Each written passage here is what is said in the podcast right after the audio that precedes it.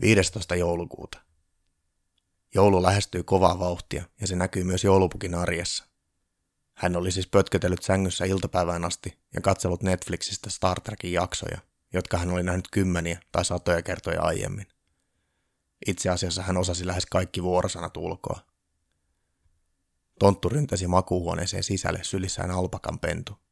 Kyseessä oli harvinainen panikoija tonttu. Pukki, pukki, herää, herää, tonttu kiljui paniikissa. Olemme saaneet viestin avaruudesta. Voi pyhä peräruiske, pelästytit minut, pukki sanoi. Miksi sinulla on pieni alpakka sylissäsi? Oi voi, en tiedä. Taisin ottaa väärän asian mukaani. Tonttu juoksi kiljuen alpakka sylissään käytävään. Alpakan pentu sanoi vienosti. Mää. Pukki ehti katsoa viisi minuuttia Star Trekkiä, kunnes sama tonttu tuli kiljuen sisään makuuhuoneeseen. Meillä on viesti avaruudesta, kiljunta jatkui. Tonttu hyppi paikallaan tasajalkaa. Joulupukki vaivautui istumaan. Kiljuva tonttu ojensi hänelle paperin. Siinä luki morse aakkosin.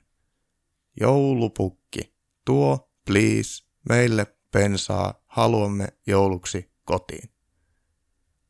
Mistä tämä viesti on lähetetty? Joulupukki kysyi. Avaruudesta. Tämä on ensimmäinen kontakti. Avaruusolijat haluavat meiltä pensaan. Paniikkitonttu kiljui. Minä luulen, että he haluavat bensaa eli bensiiniä, eikä bensasta, joulupukki sanoi rauhallisesti. Niin minäkin luulen. Bensaa haluavat. Tonttu hyppi paikoilla ja läiski itseään kasvoille.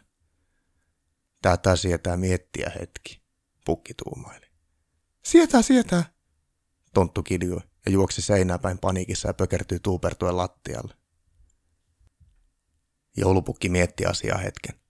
Hän pian oivalsi, että vaikka viesti oli tullut avaruudesta, siinä käytettiin sanaa joulu, joten sen oli tultava tästä aurinkokunnasta, sillä vaikka joulua vietettiin muissakin aurinkokunnissa ja galakseissa, siitä käytettiin eri nimeä siellä. Toisaalta tässä aurinkokunnassa joulua vietettiin vain maassa ja Marsissa, joten viestin oli tultava jommasta kummasta niistä. Marsissa ei kuitenkaan käytetty bensaa, eli bensiiniä, joten viesti tuli maasta, mutta toisaalta avaruudesta. Vaihtoehtoja oli siis tasan yksi.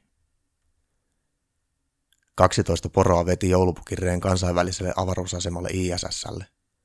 Pukki oli päätellyt, että ainoa asia ulkoavaruudessa, mutta kuitenkin maan lähellä oleva lähde viestille oli ISS. Pari viikkoa sitten uutisissa kerrottiin, että avaruusaseman miehistä oli tehnyt uuden ennätyksen. He olivat olleet kolmistaan avaruudessa jo 500 päivää. Nyt päiviä oli kasassa jo 514. Pukki telakoi rekensä avaruusasemaan ja astui sisälle ilmalukosta. Nyt Ville Hämeenlinnasta kysyy, miten porot selviävät avaruudessa, kun siellä ei ole ilmaa ja on kovin kylmä. Kiitos kysymästä. Kylmyys ei tietysti poroja haittaa, sillä he ovat Lapista. Sielläkin on näs kylmä. Lisäksi porot pidättelevät hengitystään koko matkan ajan.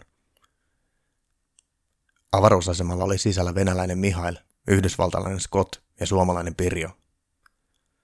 Tervetuloa kansainväliselle avaruusasemalle, joulupukki. Miehistö toivotti pukin tervetulleeksi. Kiitos, kiitos. Onko täällä jouluvalmistelut jo pitkällä?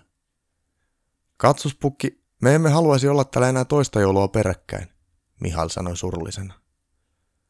Pirjo on kyllä leiponut pipareita ja tehnyt kotikaljaa, Scott taas sanoi. No miksi ette palaa maahan?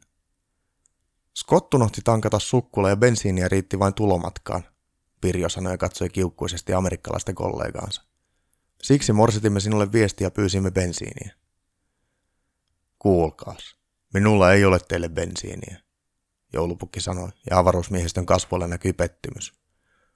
Yritin näet Wikipediasta katsoa, mitä avaruussukkulat käyttävät polttoaineenaan.